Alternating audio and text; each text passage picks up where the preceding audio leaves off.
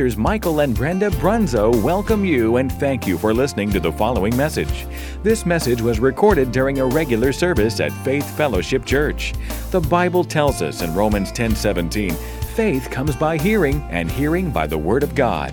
So we believe this message will encourage and strengthen you in your daily walk of faith. God bless you as you listen.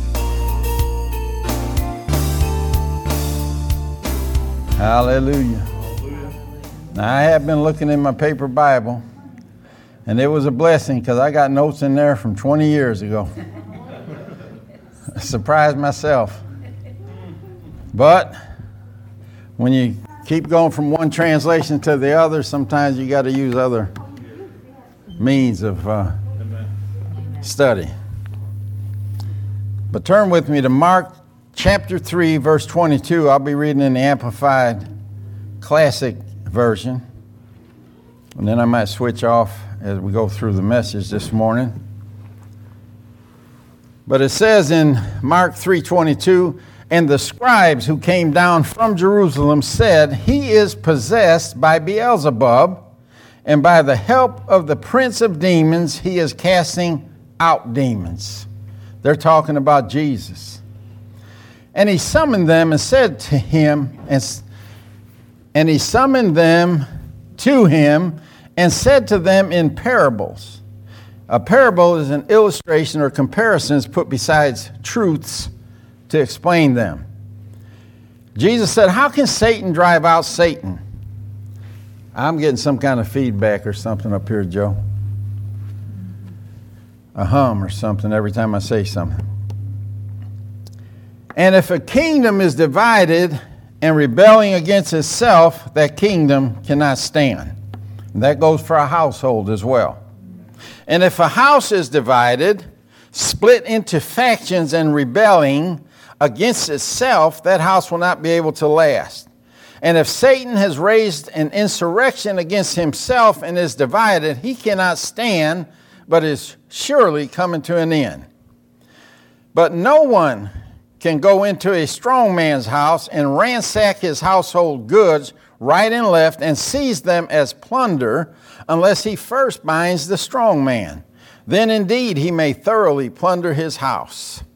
I like the way the King James puts this. It says, No man can enter into a strong man's house and spoil his goods, except he will first bind the strong man, and then he will spoil his house. Truly and solemnly I say to you, all sins will be forgiven the sons of men, and whatever abusive and blasphemous things they utter. But whoever blasphemes, speaks abusively against, or maliciously rep- misrepresents the Holy Spirit can never get forgiveness, but is guilty of and is in the grasp of an everlasting trespass. For they persisted, the scribes, they persisted in saying he has an unclean spirit. How many knows the spirit that Jesus had was the Holy Spirit? It was not an unclean spirit. It was not Beelzebub or the prince of devils. It was the mighty Holy Ghost, the third God in the Godhead or the third God in the Trinity. And in Matthew's account, Jesus had just cast the devil a blind and dumb devil out of a man, and that man could see and he could speak. So Jesus begins to teach then, right after casting that devil out, he teaches what we just read uh, about spiritual warfare, because this is what he's talking about. This is spiritual warfare. He starts talking about binding the strong man and plundering his goods or spoiling his goods, because that's exactly what he just did with that man. See, our bodies are considered a temple, a tent.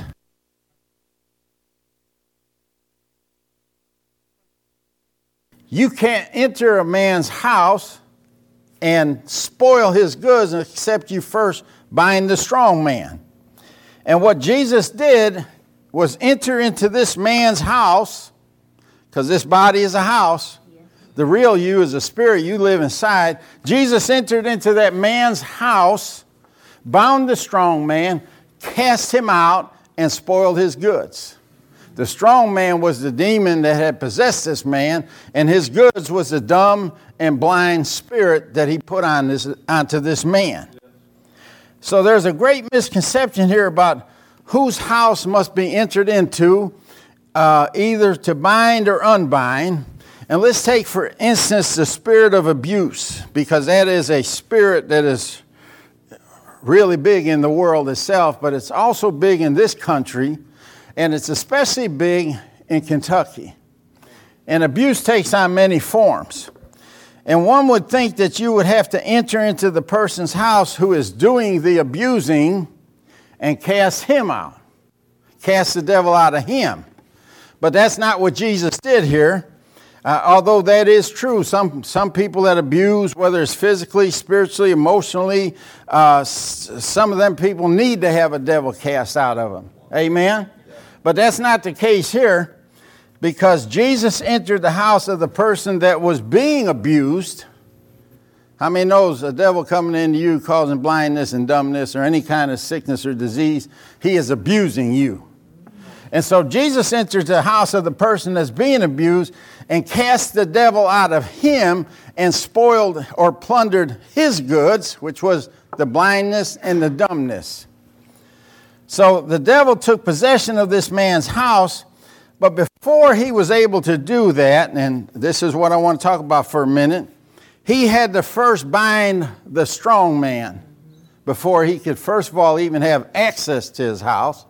And then, second of all, he had to bind the strong man in order to spoil his goods or plunder his house and put this abuse onto him.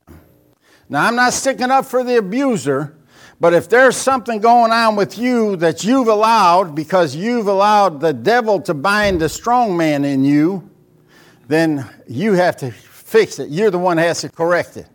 Amen?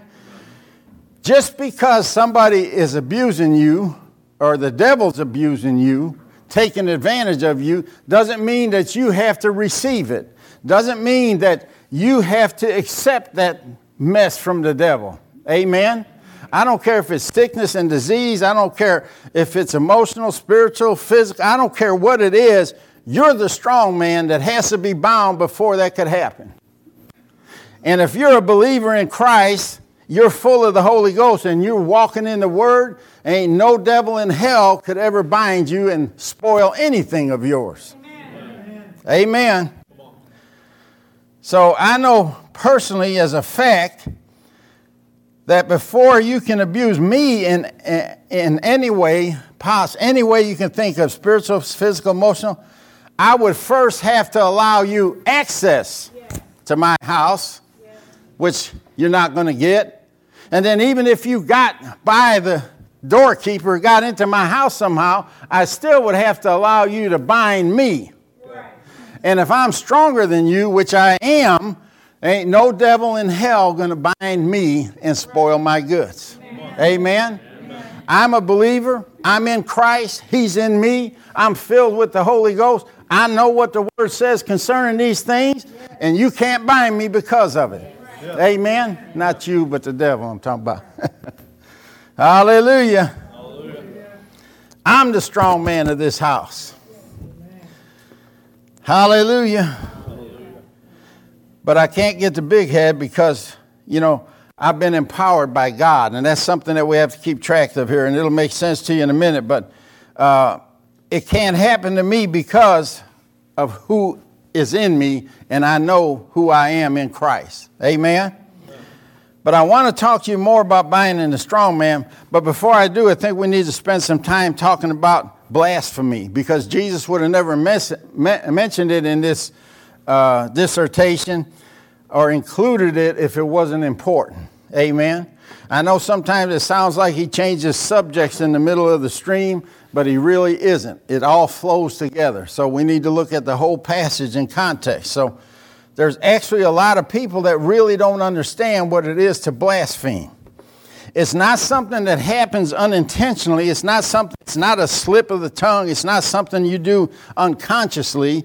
You have to make a concentrated effort to blaspheme the Holy Ghost. And the reason I'm telling you that is because there's people actually believe that they have blasphemed the Holy Ghost and committed the unforgivable sin. And some even believe that they have committed the unpardonable sin that John talks about in his gospel or his letters. And that's exactly what the scribes did because our, our opening scripture described blasphemy as being speaking abusively against or maliciously misrepresenting the Holy Spirit. And that's exactly what they did. They spoke against him maliciously and they misrepresented him and uh, said that he was a devil rather than the Spirit from God. And so, uh, let me just say this they called him Beelzebub, and we all know that that means the Lord of the flies. But did you also mean it meant God of the dunghill. So that was a real misrepresentation of the Holy Ghost, uh, insult, a disrespecting of the Holy Ghost at the highest levels. And they knew what they were doing. It wasn't a slip of the tongue. So Jesus was saying, as a result of that, you've committed a sin that's unforgivable. You could have said it about me. You could have said it about God. You could have said it about anything that came from heaven but the Holy Ghost. So these people that just fluff off the Holy Ghost, like, yeah, Father, Son, the Holy Ghost, and, and don't know anything about the Holy Ghost, and uh, don't realize that He is also a God, a part of the triune Godhead, then they usually wind up getting themselves in trouble. Because they'll usually wind up misrepresenting the Holy Ghost or saying something uh, maliciously or abusive about Him. And it gets them in a lot of trouble. Amen? But they called him the Lord of the flies, the God of the dunghill. I don't have to tell you what dung is in the Bible, but uh, and they called him the Prince of Demons. And how many knows that wasn't too smart? Amen. And uh, we should never speak evil against the Holy Spirit or associate anything that He does with evil. And uh, you know, you might be wondering why am I saying this? Because I got to tell you, it goes on all the time. And it's not always people on the outside talking about the Christians or the church, it's people within the church itself. Unlearned people, ignorant people, and I don't mean that in a bad context. I'm talking about just not knowing something, just being ignorant of something or unlearned about something. And uh, it would be a good rule to follow that if I don't know what I'm talking about, I should keep my mouth shut before I get myself in trouble, right? But it's done by the lost out there and Christians alike. And people come against Pentecostals all the time and, and uh, because we speak in tongues, and they've been taught by certain denominations that that tongue stuff is of the devil. Stay away from it. It's the devil. And not only that, they say the same thing about the gifts of the Spirit. They say they were real, but they were for the early church. They're not for this church. Anybody operating in what they call the gifts of the Spirit is, the, is, the, is operating in a demon spirit, is operating in a devilish spirit. It's not holy. And that in itself is blasphemy.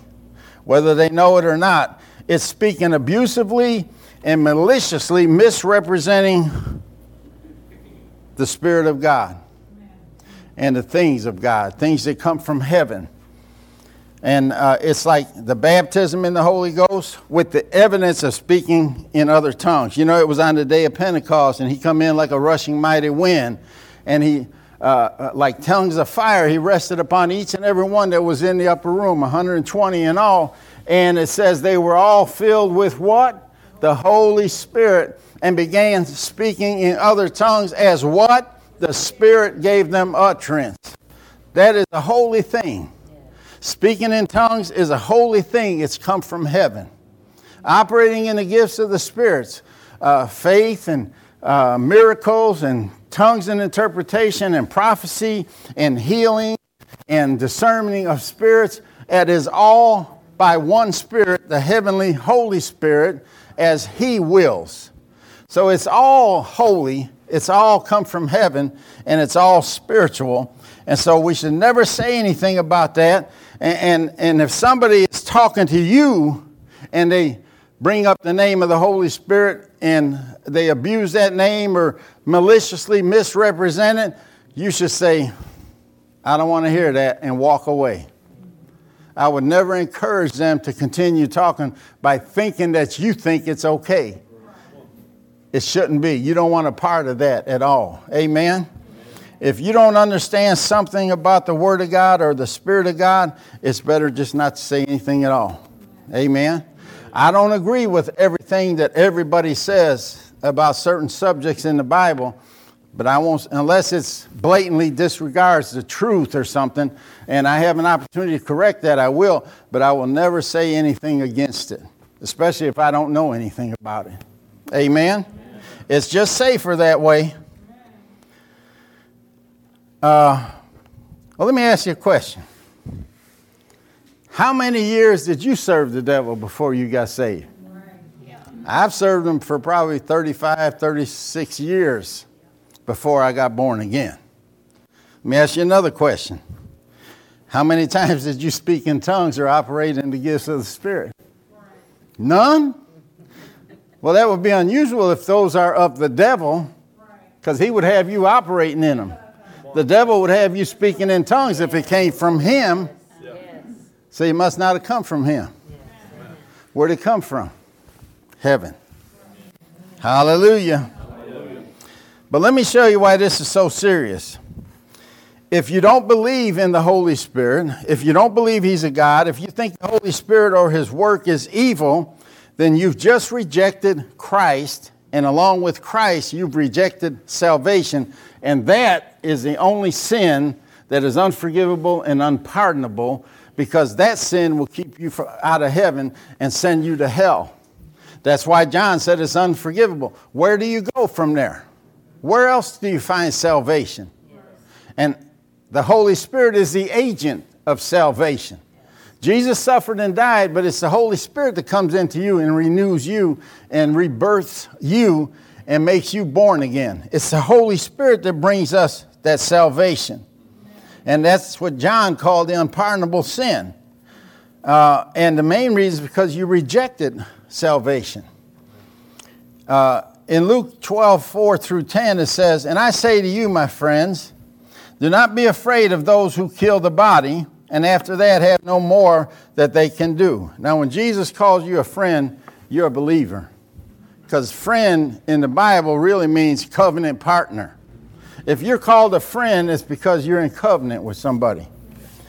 And then he says, But I will show you whom you should fear. Jesus is teaching on the fear of the Lord here. Fear him who, after he is killed, has power to cast into hell. Yes, I say to you, fear him. Now, the devil has the power to kill, steal, and destroy. That's his job. But he don't have the power to cast you into hell. Only God can do that. He says, Are not five sparrows sold for two copper coins? And not one of them is forgotten before God but the very hairs of your head are all numbered. Do not fear, therefore, you are of more value than many sparrows. I'm telling you, God must really love us and really be interested in us to number our hairs. And what a lot of people don't realize is he's not talking about how many hairs you have. He's saying that every one that you do have is a numbered hair. And if one got snagged in a brush as you were combing your hair this morning, he could tell you that is hair number 175. That's how much God knows about you. Amen. And you still got 186, 187, and 189 in that little clump. So you're not bald yet. Now I realize he can count hair a lot faster on some of us than others. Mine is getting faster and faster to count as the years go on. But he says, Also I say to you, whoever confesses me before men, him, the Son of Man, also will confess before the angels of God. In other words, in heaven. But he who denies me before men will be denied before the angels of God. And anyone who speaks a word against the Son of Man, it will be forgiven him but to him who blasphemes against the Holy Spirit, it will not be forgiven. Now, it almost sounds, sounds like that passage right there, verse 10, come out of left field. Because he was talking about sparrows and the hairs on your head and uh, confessions and all of this stuff, and then he pops up with that. But listen to it in the Amplified, verse 10.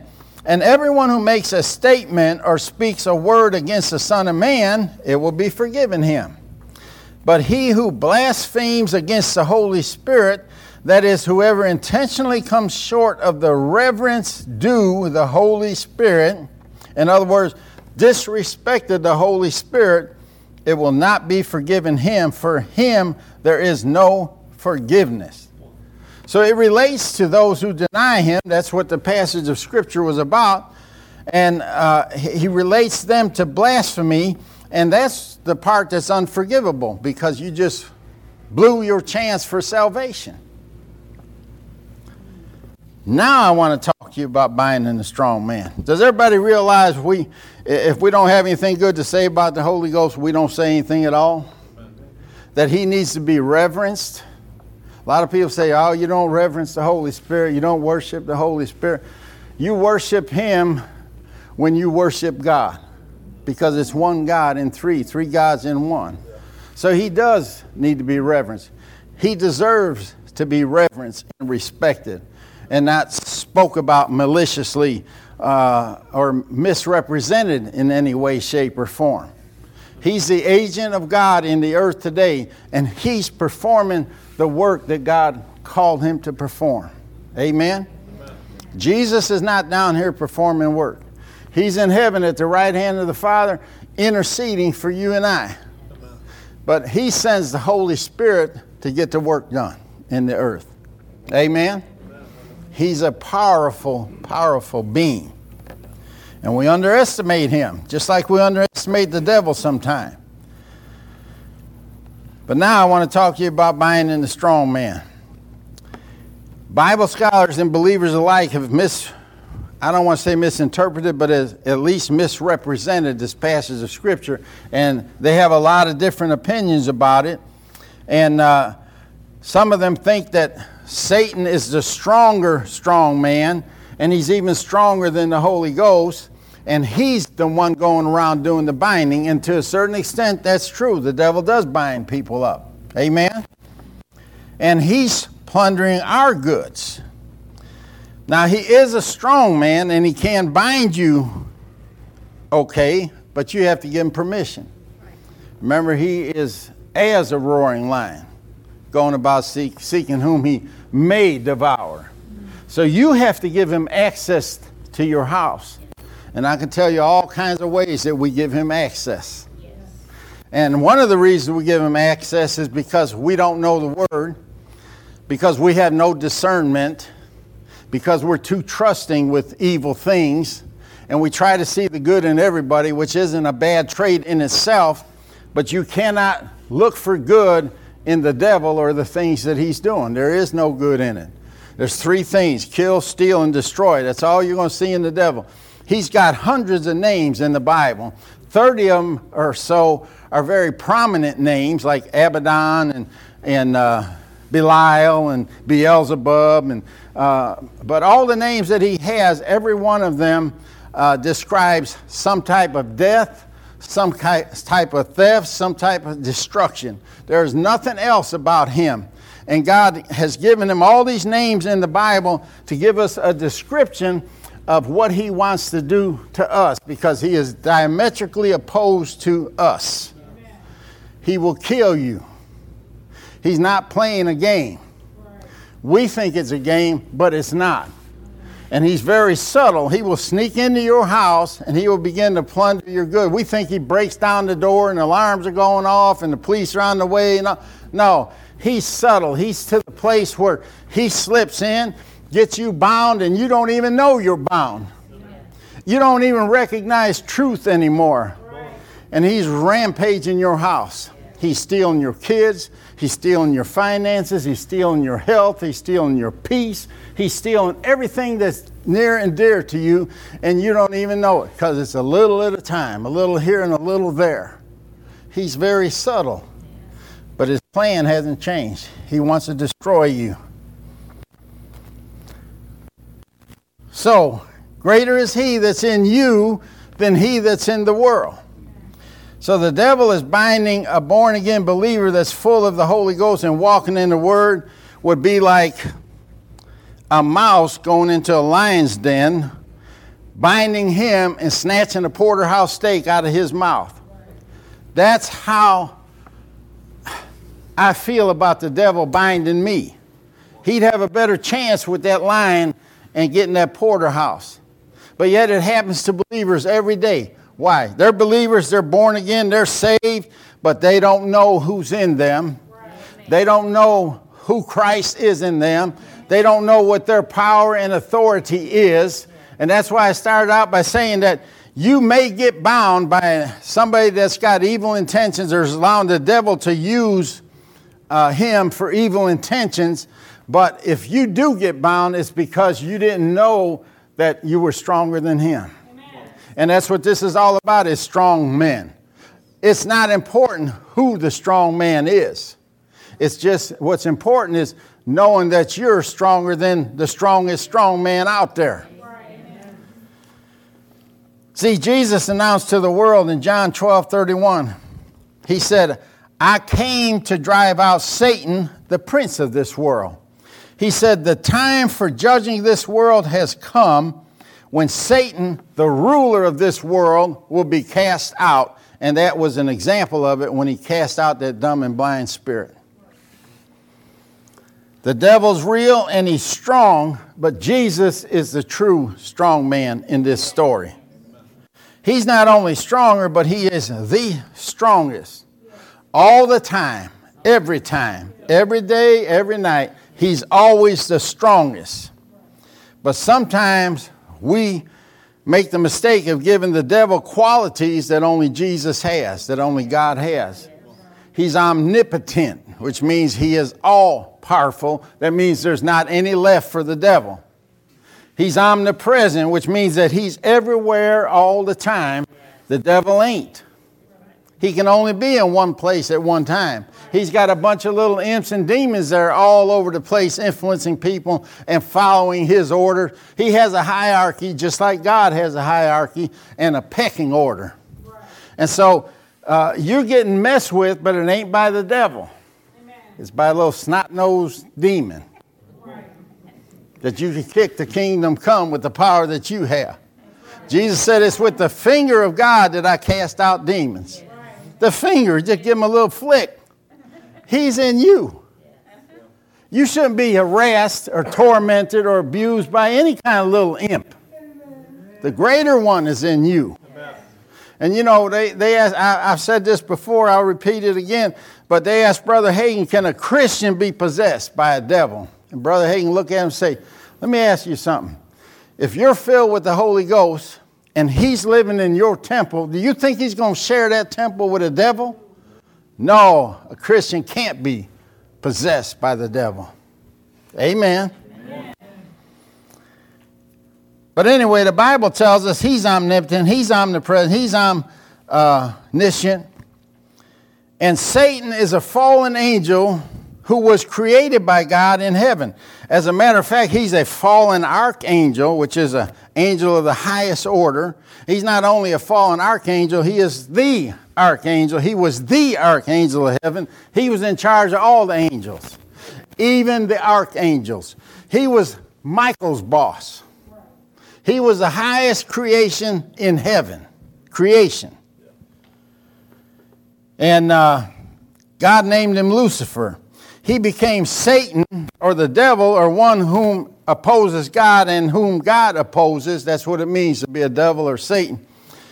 But he's, uh, like I said, he's, named, he's known by other names in the scripture, and all of them point to his evil character. You know, God wasn't giving the devil glory. He was telling you, this is what you need to look for in the devil. This is his character. And his chief characteristics are hostility, evil intent toward God and his people. And he's actually been assigned a lot of other different names in the Bible. But no matter what the name is, it all describes his evil intentions and his character to steal, kill, or destroy. That's the only character he has. But let's look at his created name, his God given name, which was Lucifer. And Lucifer means light bearer or morning star. Not the bright and morning star, but morning star. He was created the worship leader of heaven and a guardian of the holiness of God. I'll show you that in a minute. But he was the most beautiful archangel that God ever created. However, the Bible tells us that iniquity was found in his heart, pride was found in his heart, and it caused them to rebel against God and lead an insurrection or a coup. And this was a real insurrection. It wasn't a pretend, make believe insurrection. this was a real insurrection. This was serious stuff. This was an actual coup. Satan was so full, full of pride and so exalted in his own mind and blown up in his own mind and body that he thought he should take the place of God. He was greater than God. God had a different idea. But as you know, it wasn't successful, and it not only got him kicked out of heaven, but it got a third of the angels of heaven kicked out because they joined his insurrection. That's why I said it was a real insurrection. But don't forget, there's still two thirds on our side. The prophets Isaiah and Ezekiel have the most vivid descriptions of what I'm talking about. In Isaiah 14 12 through 14, how many got time for a little lesson on Lucifer? This is uh, past and prophetic. But Isaiah says, How are you fallen from heaven, O Lucifer, son of the morning? How you are cut down to the ground, you who weakened the nations. When did this happen? How about before Adam was created? How about when the earth was with form and not void? A beautiful earth created by God in perfection. And Lucifer was put in charge of it. I don't know what other responsibilities he had, maybe a, an entire universe or galaxy, but he was here on the earth, ruling from the earth. So there had to be a class here that we call the pre Adamite creation that he was ruling over. And besides that, in verse 13, uh, Isaiah says, For you have said in your heart, this is where pride begins, I will ascend into heaven. I will exalt my throne above the stars of God.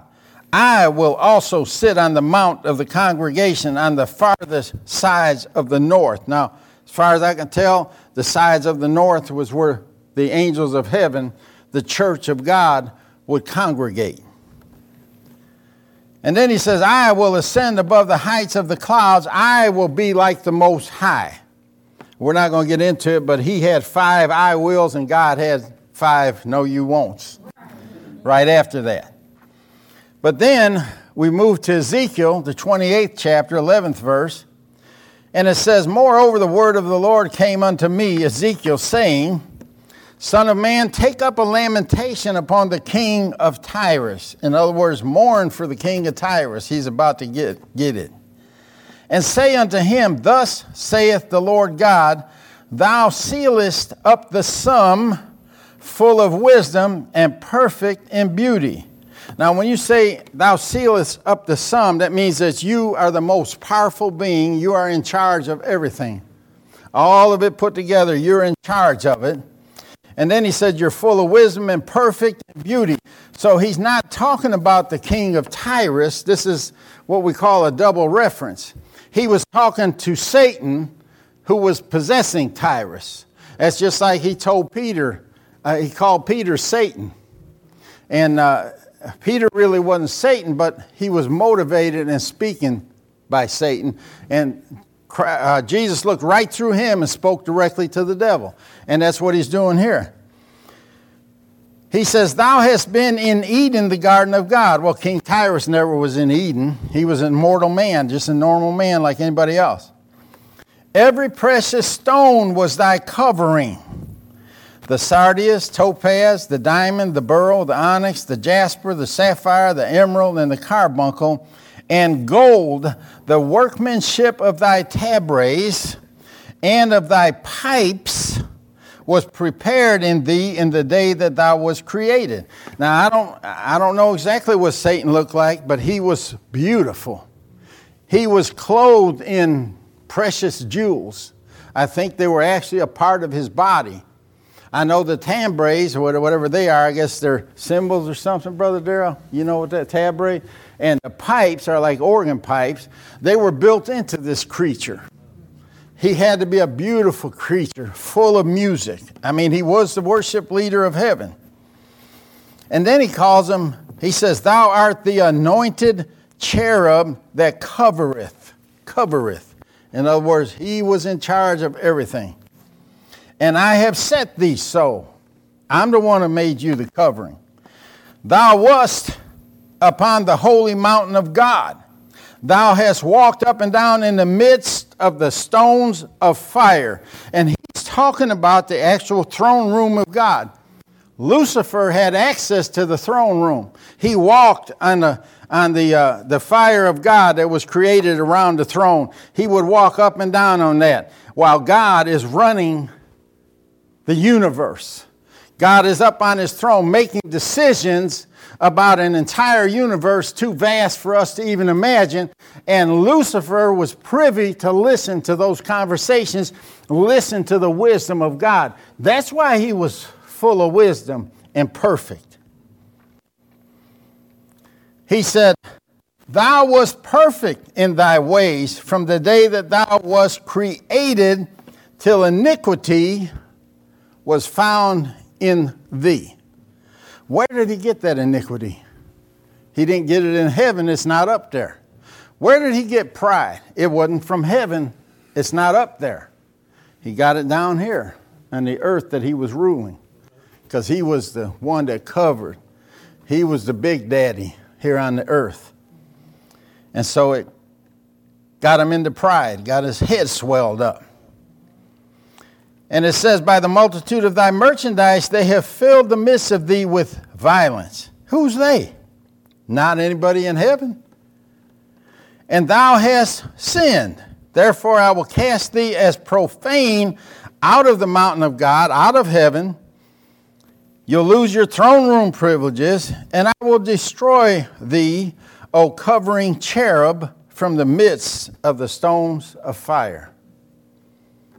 So he got kicked out of heaven.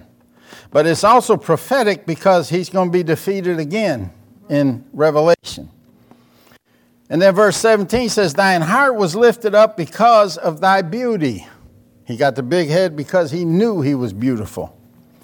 Thou hast corrupted thy wisdom by reason of thy brightness. I will cast thee to the ground. I will lay thee before kings that they may behold thee. And that's what Jesus did when he went into the devil's kingdom or his domain and defeated him, took the keys of death and hell, and made a show of him openly by parading him through the spiritual underworld in front of everybody and every king that ever died before him. But the word cherub is singular for cherubim. And the cherubim are symbolic of God's most holy presence and his unapproachable majesty. Right now, he has those, we call them beasts, but they're magnificent beasts that have wings all over and eyes all over, and they fly around the throne room saying, Holy, holy, holy. They're the guardians of God's holiness. Not that God needs a guardian, but they're the guardian of his holiness. You don't go before God. Satan would never get in that throne room again and go before God and say something or do something unholy because they won't allow it. He was one of those cherubs. He was a guardian of the holiness of God. He may have been the only one at that time. But we have a picture of a cherub who covers in the Garden of Eden after Adam and Eve had been sent out and God placed that cherubim to guard the way of the tree of life with a flaming sword. That's a cherub that covereth. He was in charge of that garden. He covered that garden. Nobody was going to get past him. So we see now that Satan was a cherub, and one of his responsibilities was to guard the very throne of God, and his position was that of protecting the holiness of God. And in addition to that, he was the praise and worship leader every time they congregated in the sides of the north. And that has to be a big place in our solar system that we haven't been able to even pick up with the Hubble, uh, what do you call it? Periscope or whatever it is telescope. And so it's well protected area, but I have heard astronomers say that there is a blank spot in the north of our solar system. So I don't know if that could be it or not, but it's possible that's where God's church meets every Wednesday and Sunday. but anyway, Lucifer had the highest of all positions, a position which he lost because he allowed pride into his heart because he was so beautiful and so talented. And we have here in Ezekiel a picture of the highest of God's creatures, perfect in wisdom and beautiful beyond description. And on top of all that, a musician whose instruments were built into him, and uh, instruments of praise and instruments of worship and he was like the one man band. You know, they got the drums and he's hitting on a drum and he's playing accordion and whatever. You know, a one man band was Lucifer. They didn't have a praise and worship team, he was it. And he would lead the praise and worship in heaven. But this creation, with all these wonderful attributes, also had a free will. And one day God had to look him in the eye and say, I found iniquity in your heart. And it was downhill from there. So, if you members of Judah, the praise and worship team, ever wondered why Pastor Ed is always counseling you and telling you to guard your heart? This is why. Because this is a talent, an anointing given by God and this is one of the fastest ways to get a big head. Is when you think you're beautiful or you're, what you're doing is beautiful and everything you're doing is uh, worthy of God, and all of a sudden you get like Lucifer did and get the big head. And then God can't use you anymore. So that's why Pastor Ed is always cautioning you guard yourself, amen. Surround yourself with people that could watch your back so that you don't get lifted up in pride. Amen. Amen. Oh, praise the Lord. I'm going to try to get this done here, but I know we call this is my whole point. I know we call the devil stupid and we call him names and we sneer at him and we think that he doesn't have any power and there's no way he can get the advantage over us, but uh, we cannot underestimate him no more than we can underestimate the power of the Holy Spirit. Because when you get in trouble is when you've either, either underestimated the devil or you underestimated the Holy Ghost. And that's when you get bound, and that's when you wind up getting your house plundered. And I'm not blowing the devil's horn, so to speak, but he's still a respected creation of God in the heavenly realm. In Jude, the first, well, the only chapter, verse 9, the Bible tells us when even the archangel Michael, now Michael is the archangel, but he's a warring angel. He's the head of, uh, under God, under Jesus, he's the head of the uh, angelic armies. But the archangel Michael, contending with the devil, wrestling with the devil, arguing with the devil, judicially argued, disputed about the body of Moses. Now, Moses, when he died, the devil laid claim on him because Moses murdered an Egyptian. And so the devil had legal right to him. But God sent Michael the archangel down to dispute that and prove God's sovereignty and say, no, he's coming with me. And so they were disputing, wrestling, possibly, maybe even fighting over him. But even in the midst of that, the Bible says that Michael dared not presume to bring an abusive condemnation or rail against him, but simply said, The Lord rebuke thee. Now, I know we've been taught to rebuke the devil and call him names and put his neck under our foot, and, and that's, you know, impressive and makes you feel good, helps you sleep better at night when the lights are out. That's fine. But let me tell you something mano a mano, you don't have a chance. Amen? And Zechariah 3 2 says, And the Lord said unto Satan, The Lord rebuke thee. See, even Jesus wouldn't rebuke him. He said, The Lord rebuke thee, O Satan, opposer of God. Even the Lord that hath chosen Jerusalem rebuke thee. Is not this a brand plucked out of the fire? He was talking about the high priest Joshua, not the warrior Joshua that led the children of Israel into the promised land, but uh, the son of Jehoiadak. He was a high priest. And he was showing the condition of the church, the Old Testament church. The priest was dressed in rags and everything. And, uh, but even, even Jesus wouldn't rebuke him openly like that. Uh, of course, this was before Jesus died and was raised from the dead, but he said, The Lord rebuke thee. And so, you know, I would rather, and this is the whole point of it, is that you don't get the big head thinking that you have this type of authority and power in yourself because it's by God that you have any authority, any power. And that's why the next time you go to rebuke the devil, say, The Lord rebuke thee. He'll probably move a lot quicker than you saying, I rebuke thee in the name of Jesus, although it is it's proper and authoritative for you to use the name of Jesus like that. But by the examples we have here in the Old and New Testament, I would say the Lord rebuked thee.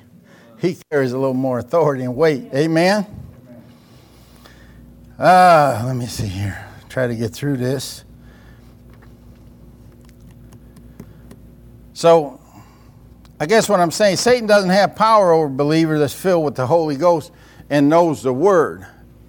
And I, uh, but I think the lesson here would be to understand that it's the Christ in us and the authority that was given us and the power that we received on the day of Pentecost that gives us the ability to resist the strong man when he comes to bind us. But we should never believe that we're doing any of this in our own strength because this is spiritual warfare. Amen? So the strong man that gets bound in this parable, anyway, is not us and it's not Jesus, it's the devil. He's the one that's getting bound. And Jesus called him a strong man, but he's not the strongest man. As a matter of fact, he's called the prince of this world, but still, Jesus is the strongest strong man in this realm and every realm. And he's the one who came into the world, bound Satan, plundered his goods, and took back what he stole from Adam. Amen. Jesus did that. But before he could do it, he had to prove himself to be stronger, and he had to bind the strong man of Satan's domain, the devil himself, and then he could plunder his goods, which he did. He took back what everything that he stole from Adam. But we can't get the impression that Jesus is a, a thief sneaking into someone's house tying them up and robbing them. He's more like a policeman that goes into someone's house and binds the robber that stole the goods that he's recovering. Amen. Yeah. So Jesus, I mean, the devil is a strong man, but Jesus is the strong man. He can bind that strong man every day of the week. Amen? Amen. And because of what Jesus did, we are also the strong man and we could bind the devil's works. Amen. Especially in our lives. Yes. Amen. Yes. And I know we say, I bind you in the name of Jesus from operating in Brother Daryl's life. And that's good. But I don't have the authority over Brother Daryl's life. Brother Daryl has to bind the devil concerning his life. It's his house he's trying to enter into, not mine. I can join him in prayer. I can, we can become in agreement and resist the devil together, and I can help support him. But he's the one that has to protect his house. And he has to be the stronger man. And as long as he's in Christ, filled with the Holy Ghost, and knows the Word, he's not going to allow himself to get bound, and he's not going to allow the devil to plunder his house and steal things from him. He's not going to let him steal his health. He's not going to let him steal his finances. He's not going to let him steal his peace of mind. He's not going to let him steal his comfort, his wife, his children, his grandchildren. That's up to you. And if you're a parent and you have children under you that you're responsible for, you have to be the strong man in their lives. Amen. Because before a strong man can get into them and bind them, he has to first get into you and bind you. And when you're bound and you're blind and, excuse me, but dumb as well, then that's when your child is going to get taken advantage of by the devil. But it's not the child's fault, it's your fault. Amen. Amen. You're the one that covers that child. Yes. They're under your care, your yes. responsibility, yes. your protection. Right. You're to be looking out for them. Amen? Amen? And children don't do as you say, children do as you do. Yes. They follow your example. Yes, they do. You can't tell your child, don't you ever smoke. Don't you ever take drugs. Yeah. You can't tell your child that. He's going to do as you do, Amen. not as you say. You're an example. Yes. When the Bible says, train a child up in the way that he should go, and when he's older, he'll not depart from him, that word train means to teach by example, not to whip him into submission. Teach by example. And when you teach by example and you walk the line, 99.9% of the time, they'll do the same thing. They'll walk the line too. Amen. We need to understand who the strong man is, who's binding who, and who's plundering what. Now, I, you know, I'm not going to say I've never been sick. I have my share of sickness, I have my share of aches and pains, but I'm telling you, I recognize who's doing it. And as soon as I do, I get unbound by the Word of God and my confession, and then I bind him and take back my health or whatever it is he stole from me. And I, not only that, but when you catch the thief, God says He has to repay you sevenfold. So I'm going to get seven times what He stole from me. And if He robbed my finances, if He stole $100, I got $700 coming back. Amen. Why? Because I'm going to bind him and spoil his goods. He's not binding me and spoiling my goods. Now, hopefully, he never gains access to your house never has the opportunity to bind you or to challenge you to who's the strongest man. But if he does, that's when you better start quoting the word and you better start remembering who you are in Christ, who Christ is in you, and that the greater one lives in you and not him that's in the world. Amen. And you bind him and cast him out. Yes. Not only that, but then you go into his house and you bind him again and you take back not only your goods, but take his goods too. Yes. Amen. Take somebody else's goods that he stole and then give them to somebody else. Give them, give them back. Amen. This is the attitude that we have to have. Yes, it is. We have to realize we're the strong man. He's not. Amen. Hallelujah.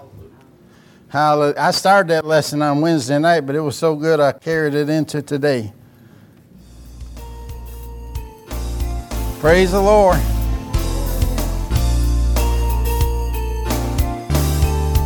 This concludes this message. Thank you for listening. We pray that it's been a blessing to you. For more information about FFC or its ministries, please contact the church office.